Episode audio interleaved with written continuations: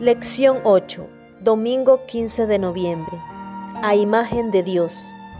Lee Génesis capítulo 1, versículos 26 y 27 y capítulo 5, versículos 1 y 3.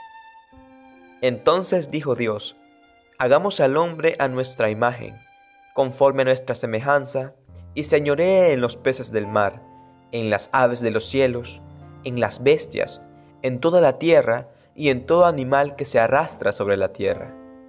Y creó Dios al hombre a su imagen, a imagen de Dios lo creó, varón y hembra los creó. Este es el libro de las generaciones de Adán. El día en que creó Dios al hombre, a semejanza de Dios lo hizo. Y vivió Adán ciento treinta años, y engendró un hijo a su semejanza, conforme a su imagen, y llamó su nombre Set.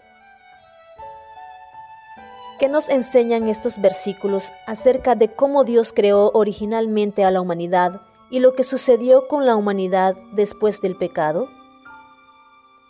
La frase a imagen de Dios ha cautivado a los intérpretes de la Biblia durante siglos.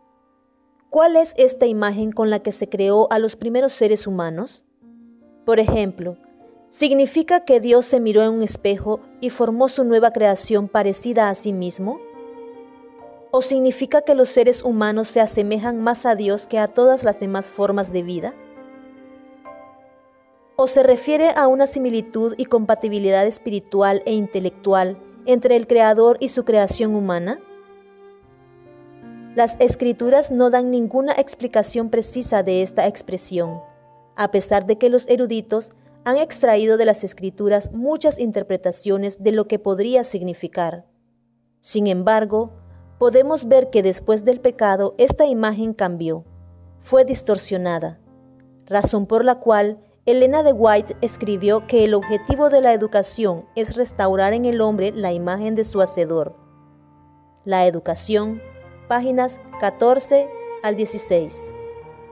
¿Cómo puede la educación lograr un objetivo tan notable?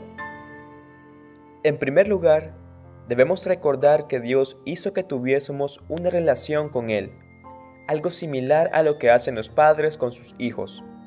Nos hizo a su imagen, de la misma manera en que los padres humanos tienen hijos a su imagen.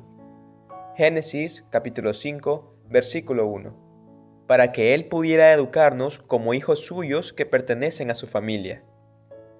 El Señor se puede comunicar con nosotros y formar una relación duradera con nosotros.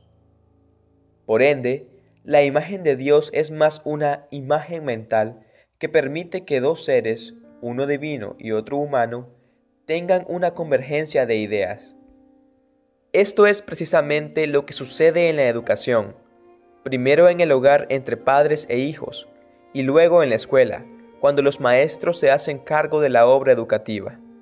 Evidentemente, Dios planificó este proceso de educación que conocemos tan bien, cuando al distinguirnos de muchas otras formas de vida nos hizo a su imagen.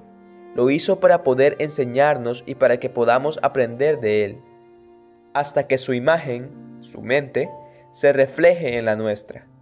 La historia de la redención es una historia de educación desde la creación hasta la encarnación y desde la encarnación hasta la recreación. Dios es un maestro y el cielo es una escuela por la eternidad. Ver La Educación, página 301. Pregunta. ¿Cuáles son las implicaciones de este pensamiento para nuestro compromiso con la educación cristiana en el hogar, en la iglesia, en la escuela, en la universidad y durante toda la vida?